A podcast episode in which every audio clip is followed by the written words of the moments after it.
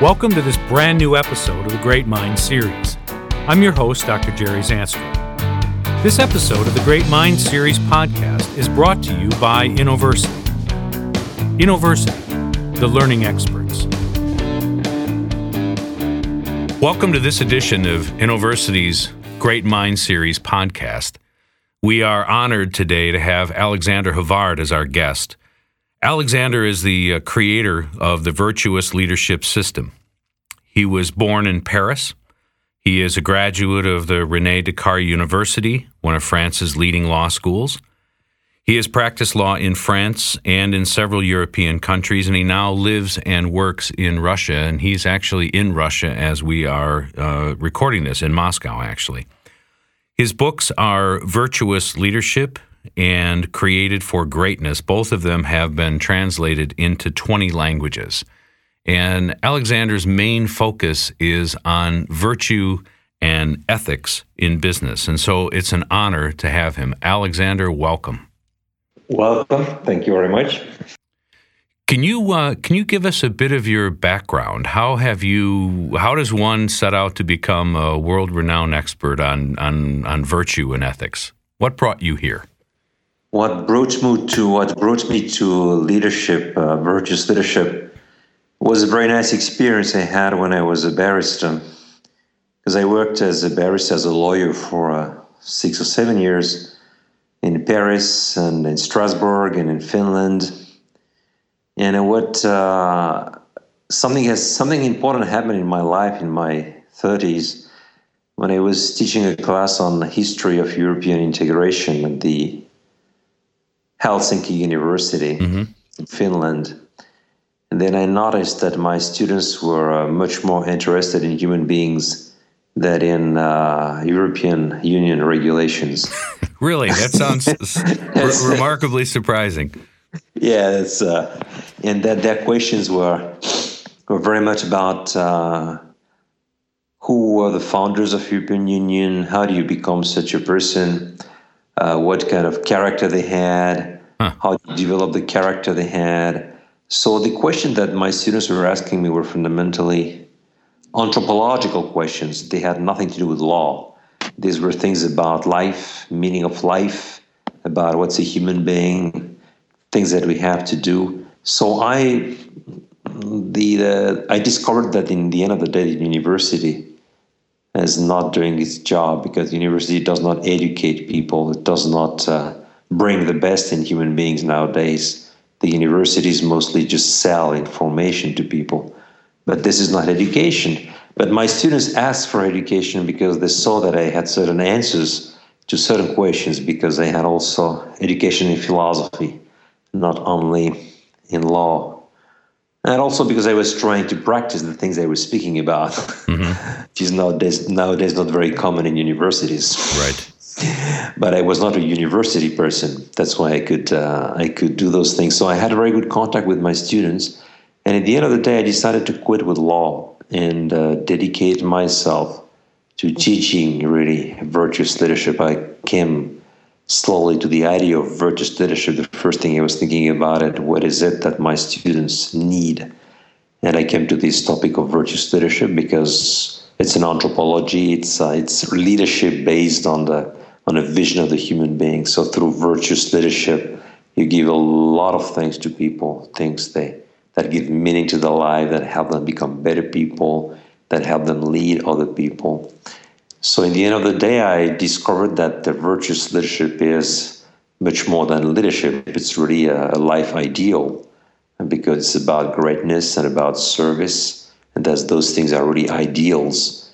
So, it, uh, I was amazed by the beauty of this science, and I decided not to quit with that and to go on with my investigations. And I wrote those books Virtuous Leadership, Created for Greatness, The Power of Magnanimity and I noticed that people are amazed, people are interested, and I began to receive phone calls from all over the world, from the United States, from China, from Europe, from Africa, and I began to travel and teach this topic. Now it's been now 10 years I've been doing this. So this is the way I came. Uh, I came to this thing because young people uh, brought me to this. Right. It's not something I had decided to do. I just I just saw that people were asking for this, especially the young people, and then I, I had the capacity to answer the questions.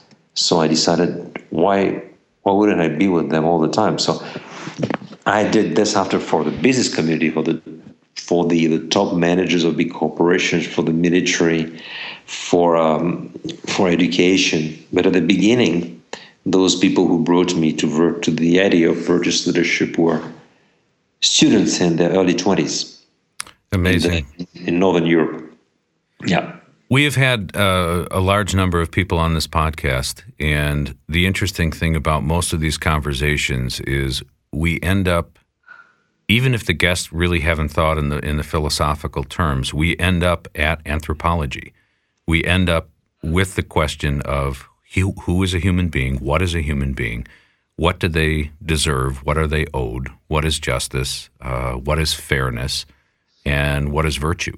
And so uh, your philosophical background is underpinning an awful lot of thinking going on about uh, human relationships and human resource planning and business. I'm, I'm glad to see there's a bit of a renaissance here. Yeah, because if you speak about um, management as being the science of um, move thinking to move management is about moving things forward mm-hmm. achieving goals. This is what management is about and we need people like this obviously. But leadership is very much the science of how do you move people forward. Mm-hmm. so if you want to move people forward you better know what people are. Right. So you better have an anthropology. If you don't have an anthropology you just uh, you will deal with people like managers deal with human beings which is the same thing as dealing with things. Assets. Yeah, assets. As we say, you know, human resource. You know, human resource. Yeah. Do you remember uh, the great uh, Herb Kelleher at sure. uh, Southwest Airlines? It was used to say, "Well, we we don't have a human resource department because human beings are not resources. We have a people's department." Right he was right. I mean, he understood very well that leadership is an anthropology. It's how do you understand the human person, the human, the human being. So when you teach leadership or where you want to become a real leader, you have to be, have the capacity to um, to put yourself above the management things, which is about things, and begin to think about what what is a human being. So it's an anthropology. We, there is no leadership without clear anthropology without a clear vision of what is temperament, what is character, what virtues are, what is the dignity of the human person. If you don't know those things well, and then you will collapse as a leader because you will be just a manager and you will think you are doing leadership things when in fact you're just managing human beings.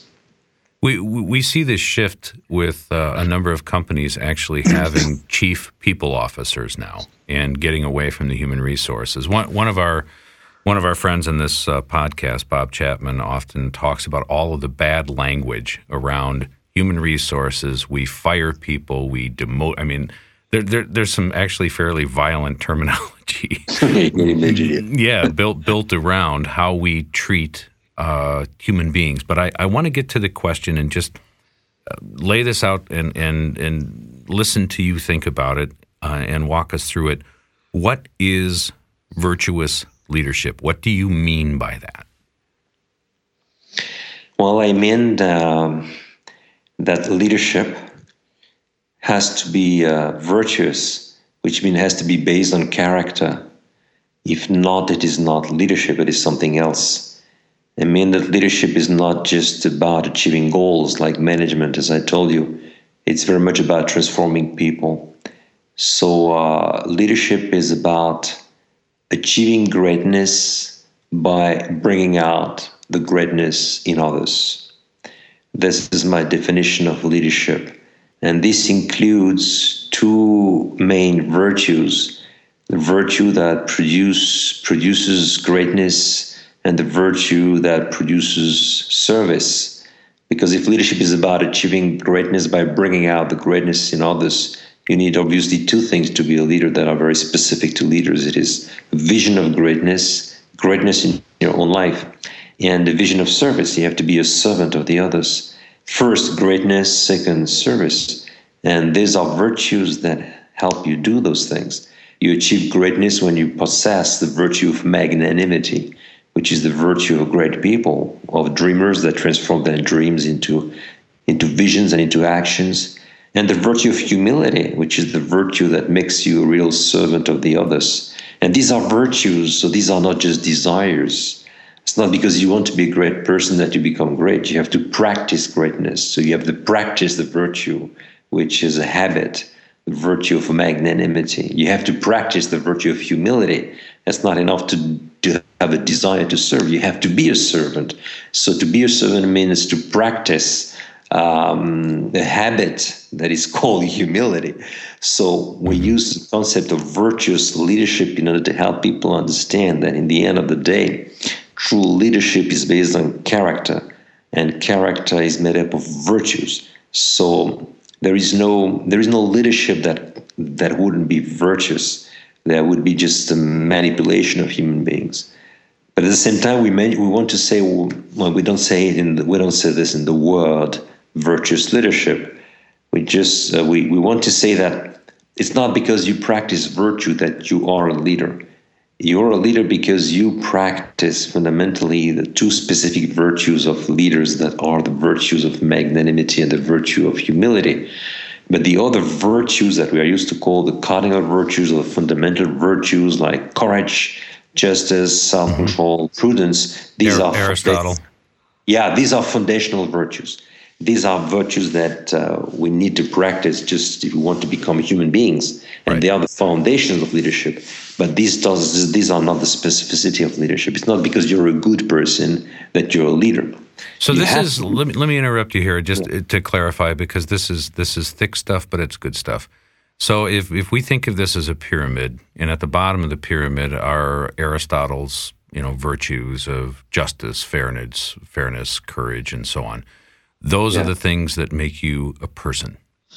These um, are the things that make you a human being. Yeah, but because these to, are human virtues. Yeah. To move uh, beyond mere humanity and to be in a position of leadership, uh, there are other virtues that are required, and those virtues are generosity and humility. I would call. I don't call them. Gener- I, I call them magnanimity because generosity is something else. Okay. Generosity is the capacity to give to the others what you have in your pocket. While magnanimity is the virtue of great people, people that have a great vision of life, that are capable of uh, setting very high goals for themselves and for the others. So if you want to be a servant of the others, if you want to bring out the best in others, then you have to have a very high vision of people. Mm-hmm. You need to have a you have to be a you have to serve people with your magnanimity, with your greatness not with your weaknesses. And so then, you, need to, you need to have a vision of talents. You have to develop talents in yourself and in others. If not, it's not a it's not a leadership service. It can be any. It's, uh, many people serve, but they are not leaders because they serve not the way leaders serve. Okay. Leaders serve with magnanimity. But if but you have that without humility, there's there's a balancing act here, right? Because you yeah. can you can have that and become a monster if you don't have humility to to level it out. Yeah, this is a very this is something I speak a lot uh, in my classes. These two virtues of humility and magnanimity, they cannot be separated from one another. Because if you imagine you that would be false magnanimity. Right. Magnanimity without humility, it's just pride or it's megalomania. And that's a fine line. Yes, there is a line which is quite clear. We explain you how. And then if you practice, if you if you think you practice humility but you have no magnanimity, then it will not be humility. It will be pusillanimity, small-mindedness. Mm-hmm. So this is a very interesting thing in philosophy. Is that those two virtues must never be separated. If not, we get it. We don't. We get it wrong we can have a false vision of humility. Mm-hmm. Uh, you know, when people see the humble person is the small one, mm-hmm. or the false vision of magnanimity, where I think the, the this magnanimous person is the proud one. So, in the end of the day, the the, the way to have things uh, clear in our mind and in our actions is probably to remember those words of the very famous um, Scottish runner uh, who won the gold medal in Paris, at the Paris Paris Olympic Games in 1926, Eric Liddell, mm-hmm. he was used to say, "Remember, God made me fast." Mm. This is the way to remember. Uh, this is the way to practice humility and magnanimity at the same time. When you say, "God made me fast," you say, "I have talents. I'm fast." But I am aware that these talents is a gift of God to me. Mm-hmm. This is my humility. Humility is the truth. And the truth is that you have a talent and that this talent comes from God. You've not it's not the result of your activity. So if you know those things well, if they are well located in your heart and in your mind and in your intelligence, there is no reason for you to become crazy and to become proud because you know these are gifts and I am responsible for the gifts I have received. So the I see very often in people this uh, tendency towards a false magnanimity. It's because they, they lack this humility of understanding that what they have, they have received it. It's not something they've produced for themselves. Mm-hmm. It's a gift they have. And I think when we understand the gift that we have and we understand they are gifts, then everything is okay. Everything is in um, is in its place. But the big problem I have noticed with many people is the opposite, which is the not cap. They are not capable of understanding that they have those talents. They don't. They, they are afraid of talents. Right. And this is what I call the false humility. I am much more afraid of, of people that are falsely humble that those that are just crazy and think they are gods, you know, because the one who thinks he's a god, you see he's crazy. Mm-hmm. So there is no much problem with him because you understand what's the problem. But with those people who are falsely humble, then there is a big difficulty because um, they are not sincere with themselves. You know, they are, they're afraid of uh, perceiving their talents because they think that they will be proud. Right. They, speak too much about their talents, but in fact, to speak about your talents is to speak about your responsibility. Right. Do you remember your yeah, the American writer Flannery O'Connor? Sure. When she was used to say, "Well, I write because I write well." And small people were upset by this. They thought they thought it was a lack of modesty. Mm-hmm. But she was saying it in a magnanimous way. She was saying, "People, I know my talent, and I better know it. If not, I would not serve you with it. So, but I know this is a gift from God. So she was really a great woman. Right. She was really a great writer too. A great writer, a great woman. She was she was exactly what we're speaking about when we speak about virtuous leadership. These are people that are humble and at the same time very magnanimous, and they don't have problems in having those two virtues at the same time. They can practice it those two virtues at the same time in a very easy way, in a very natural way. And people that don't practice those two virtues have a lot of problems to understand those people. Let's let's shift this to the business context because many of the people who are listening to this podcast today are involved in business. Many of them are um, involved in in people leadership uh, positions. As you're traveling, the, the the ontological discussion and philosophical discussion that we just had, how does that translate into uh, a business context? And what are you seeing as you're meeting with uh, companies and militaries? What, what, what are you what are you seeing as you have and, and hearing as you have these conversations? Well, uh, there is um, you know this um, this virtue of humility, which is the specific virtue of leaders which is about bringing out the greatness in others to be servant of other people, then you have to think about in an organization like a military or a, company, a business company, or in education, what does this mean to practice humility?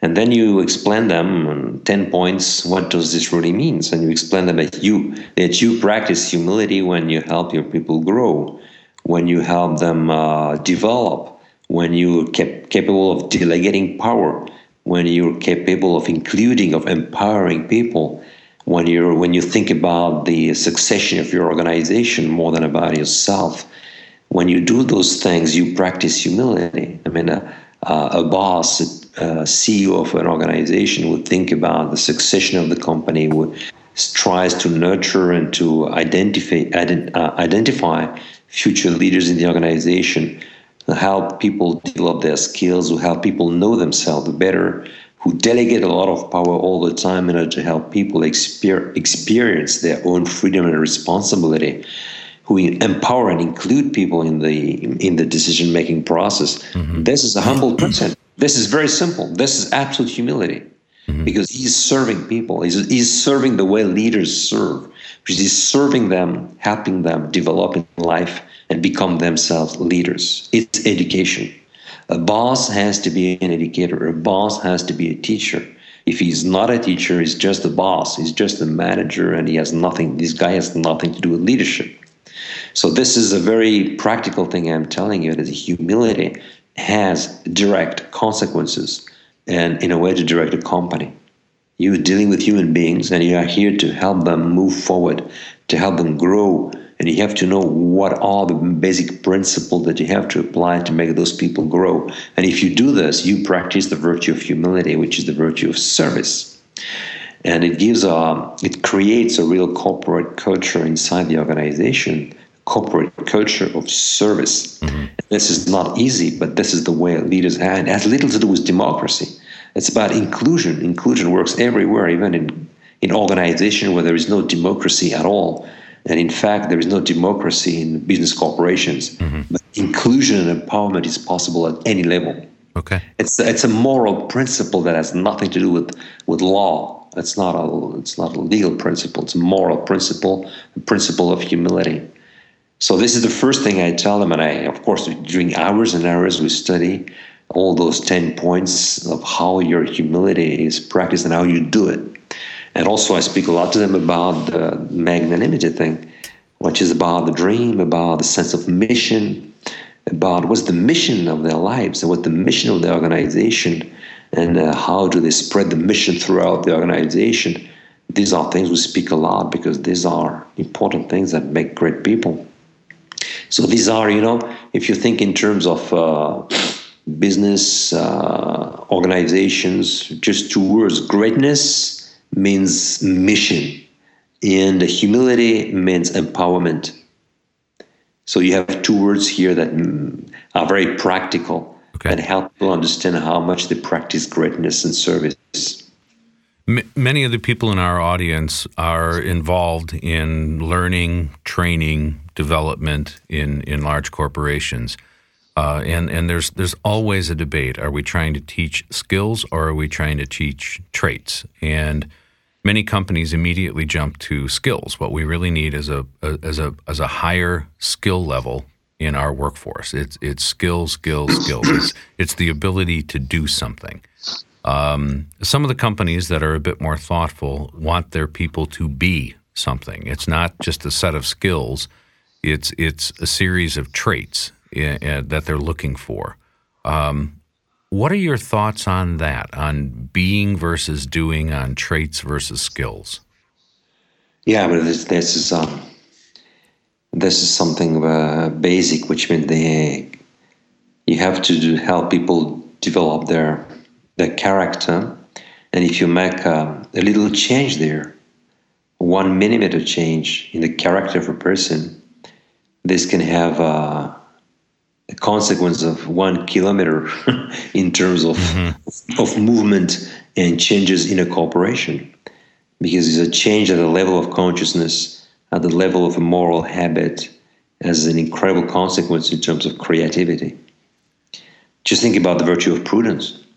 Yeah. If you make someone prudent, you, you give him the capacity to be at any position, any moment in his life, to be a person that can make incredible decisions.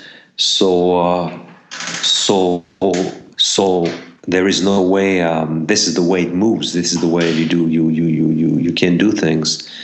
So uh, to be is much more important than to do. But when you change the being of people, you change also their doing mm-hmm. in a in a much bigger way. So I think it's a question of time. You need a bit more time. The thing with the skills that when you develop skills, you can develop skills of people in a few hours, and then they are immediately you have a feedback immediately. You, if you invested ten dollars, you get twenty dollars. Mm-hmm. So the problem with the um, modern businessman is they don't want to launch processes that will change humanity. What they want is to be rich, mm-hmm. and to be rich now. I mean, tomorrow morning you know what I mean? So at the latest, right? Yeah. It's like a, you know when you're parents and you have children, you understand what time means. But many of those people don't have children, don't know, they don't know what time is. Mm-hmm. They just want to be tomorrow rich and then they focus on skills. Mm-hmm. Yeah, they don't want to educate people. What they want is to instill in them a few skills and make them robots so that you will be the rich one. Not these people who have the skills. So there is an instrument, you are instrumentalizing people in doing those things because you don't help that person grow. You just make him be more efficient for you, for you to be more richer. So it's um, there is something diabolic in this. There is something really, very, very, absolutely, um, it was an honest, and this idea of giving people skills all the times because they get skilled but they don't grow as human beings and they don't become more more creative on the long term. On the sh- they just give you something on the short term, and after you throw them to the garbage. And at the, the end of the day, that is not leadership. And this has nothing to do with leadership. This is management. Right. This is a short term. It's a short term. So uh, it's management. It's using people, which means using things. Right. And uh, it's the same mentality all the time that comes uh, in leadership. It's what is a human being for right. you? I mean, the fundamental question in leadership is well, this one: What is a human being? Is there a transcendence, dignity in a human being or not? Or is a human being an instrument? Yeah, or pure material. Yeah, exactly. And this is the key. This is uh, the idea that business is about instruments and about things is wrong. You know, all the great people that were in business in the United States, like Herb Kelleher at at uh, Southwest Airlines, um, uh, Darwin Smith at Kimberly Clark, mm-hmm. or the great French chef Michelin. These were incredible people, mm-hmm. and they knew much better than I know what I'm speaking about now, and they were very successful. Nobody can accuse them of not being successful practicing virtuous leadership. Right. They practiced it, and they've been more successful than all the other companies in France and in America. So, so right. leadership, leadership, virtuous leadership really pays off. Those who say it doesn't pay off, uh, it doesn't pay off, it's because they don't want to practice it. So they rationalize and say it does not pay because business is about is about making money on the short term. But all those great people in business have always told me that business is not about making money. Business is about achieving personal and organizational greatness. And if you do this, you make much more. You make much more money than the others. That's it. Right. That's a simple principle of life. Right. That's a simple principle of life. It turns and out it works. it turns out that it works because it's natural. Yeah. When you do things naturally, it works. Yeah. When you do things, when you do, when you do things uh, that flies in the face of human humanity, it doesn't work. It's like Soviet Union. You know, the, the modern uh, liberalism is very much like the Soviet system in the end of the day, it collapses because we do things against human nature. Right. Or it's a misunderstanding yeah. of who we actually are and what. It's what a misunderstanding of what we are. So I'm convinced that the, uh, the the liberal Western model of capitalism may also collapse in the same way as communism has collapsed. Do you remember communism collapsed in a few years? Right. It was very funny. And I'm convinced that the wall of liberalism can also collapse in a few years and we will be surprised. The thing is that uh, so many people don't believe that it is not natural to work like this because they've been working like this for 200 years. Mm-hmm. But people are very unsatisfied. Look at America nowadays. When you see all those political things around, it's because people are very unhappy. Yeah. And this America. is this is some residue of the industrial revolution, right? The the sort yeah. of the mechanization of the human being and thinking of us as sort but of you have everything you have everything yeah. in a lot of money. You have um, a law system that seems to be working very well. People are unhappy. What's mm-hmm. that? People are seems to be very very unhappy. Yeah. And uh, and I, I, I know this because I, I, I go to America twice a year and I spend a whole month there, and I see very frustrated and unhappy people. And I think it's because of this. It's because in the end of the day, it's still a management uh, management country, and there is we speak a lot about leadership, which is a good thing, but people don't really practice it. We, we see this in surveys. So if, if, if you take a survey of, uh, of, of people in the United States who are employed, um, yeah. north of 70% of them are significantly unhappy, unfulfilled in their job. Yeah, yeah, I can imagine that. Well, now you look at that and think, now wait a minute, compare, you know, compare the income level to just about any other place. Uh, compare the opportunity to freely move about. Compare the compare all of these things. It it should be inverted. It should be seventy or eighty percent of people are just thrilled to be working and being you know being paid as much as they are based on a global scale but it's, that's not the case. They're they're feeling very very much like um, you know an object. Yeah, they feel like an object. Yeah, yeah, yeah it's um, yeah, it's it's very bad. It's very very bad. So that's why my virtuous leadership thing is working quite well in America. I mean, the books have been translated into many languages. We, we sold a lot of books in America. We have a lot of seminars in the military, in education, higher education also in the business so business community. I, I, see people are asking for this more and more. Yeah, I do too. People people want it, and um, that's why it works. There well, a better a, way. I think what's being sought is a better way, and it turns out that a better way isn't. Uh, it isn't necessary to to create it. It's it's necessary to recognize that a better way has, existed for a very long time. Um, yeah, you know, and there is something. Uh, these are not yeah, new concepts these are not new concepts. The thing is that many people have tried to say those things I'm trying, but they have they had no philosophical or anthropological education. Mm-hmm. So they were using words that um, were not very precise. Right. And uh, because they didn't know the history of philosophy, the history of moral, of ethics. And we have an incredible heritage coming from the ancient Greeks, Absolutely. also from the Christian tradition.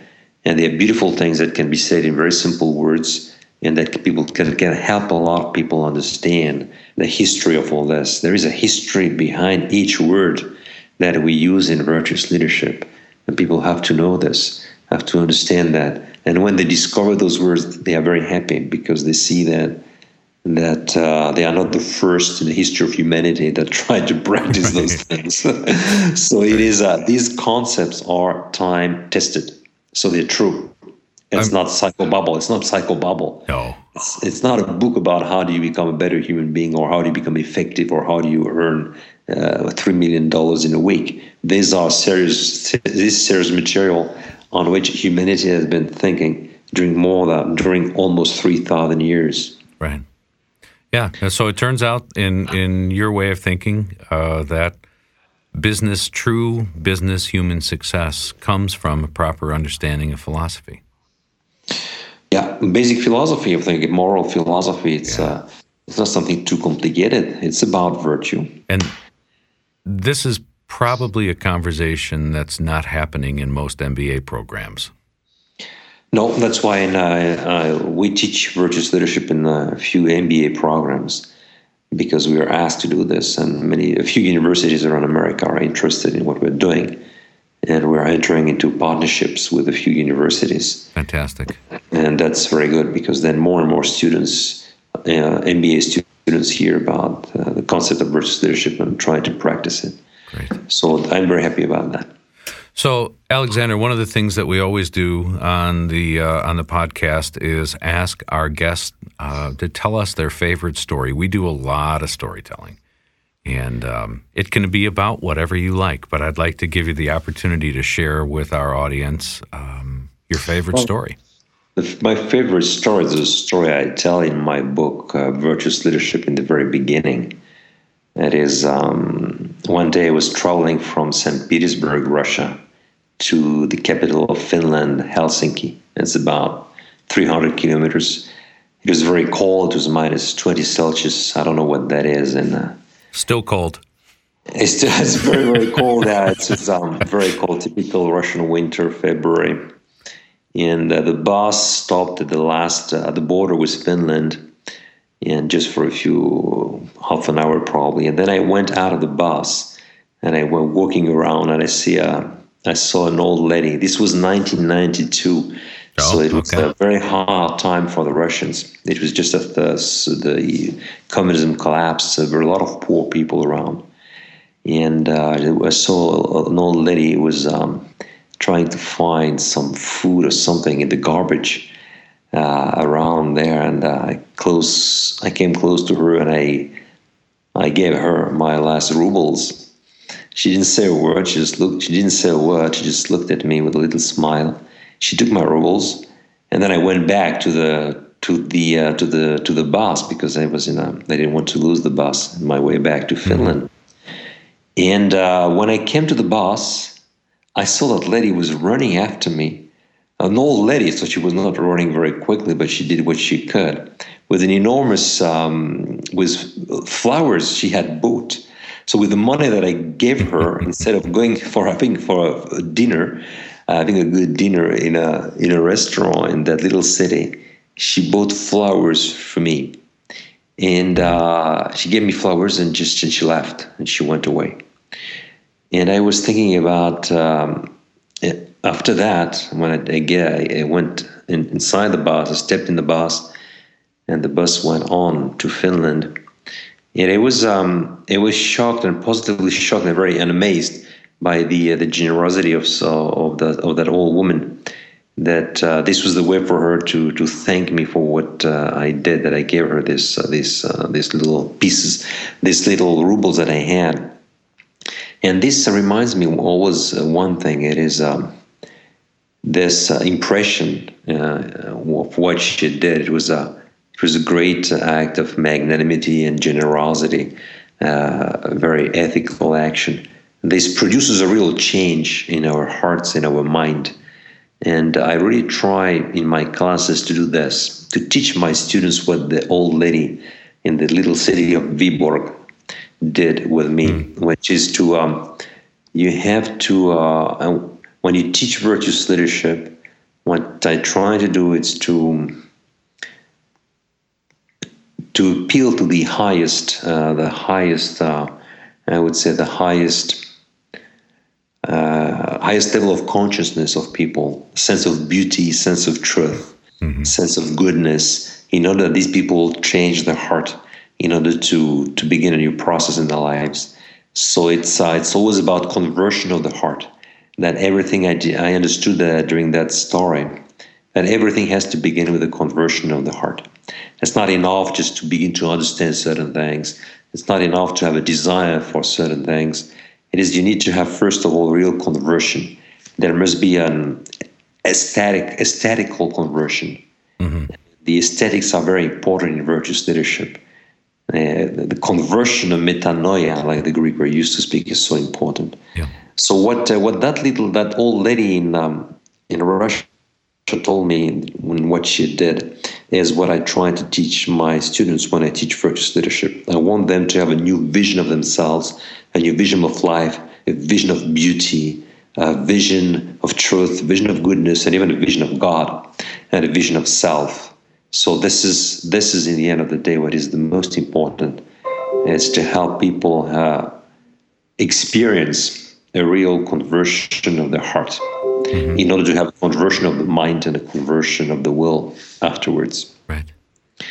The heart. This is the this is the key thing. The heart. You have to change the heart of people if you want to have virtuous leaders. It's not a question of mind and will. It's fundamentally a question of heart. Magnanimity and humility are rooted in the heart of people, much more than the four fundamental virtues of courage, justice, self-control, and prudence. prudence. Yeah. So the heart of people is what is fundamentally involved in virtuous leadership.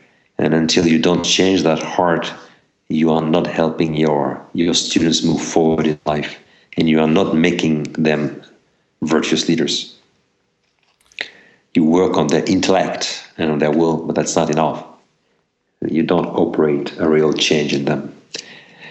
So this is what this is the story, and this story uh, had a really great impact. It had a big impact on me because it helped me think about all those things of the conversion of the heart. Wonderful. As the beginning of a process of self transformation. Well, Alexander, I want to thank you for uh, being our guest on the Great Mind series on Innoversity's Great Mind series podcast. Um, this is um, this is deep and it's very, very thought provoking. And um, so, thank you so much for coming on today. and and sharing your thoughts, sharing your background, sharing your history, sharing your story with us. We we very much appreciate it, and uh, hopefully um, some hearts will will will change as a result of hearing this and and thinking through who they are and who they want to become. Thank you. Thanks for listening to the latest episode of the Great Minds Series podcast with me, your host, Dr. Jerry Zandstra. Please make sure to subscribe to our show as well as share the word with your coworkers and friends. Again, the Great Mind Series podcast is brought to you by Innoversity, the learning experts.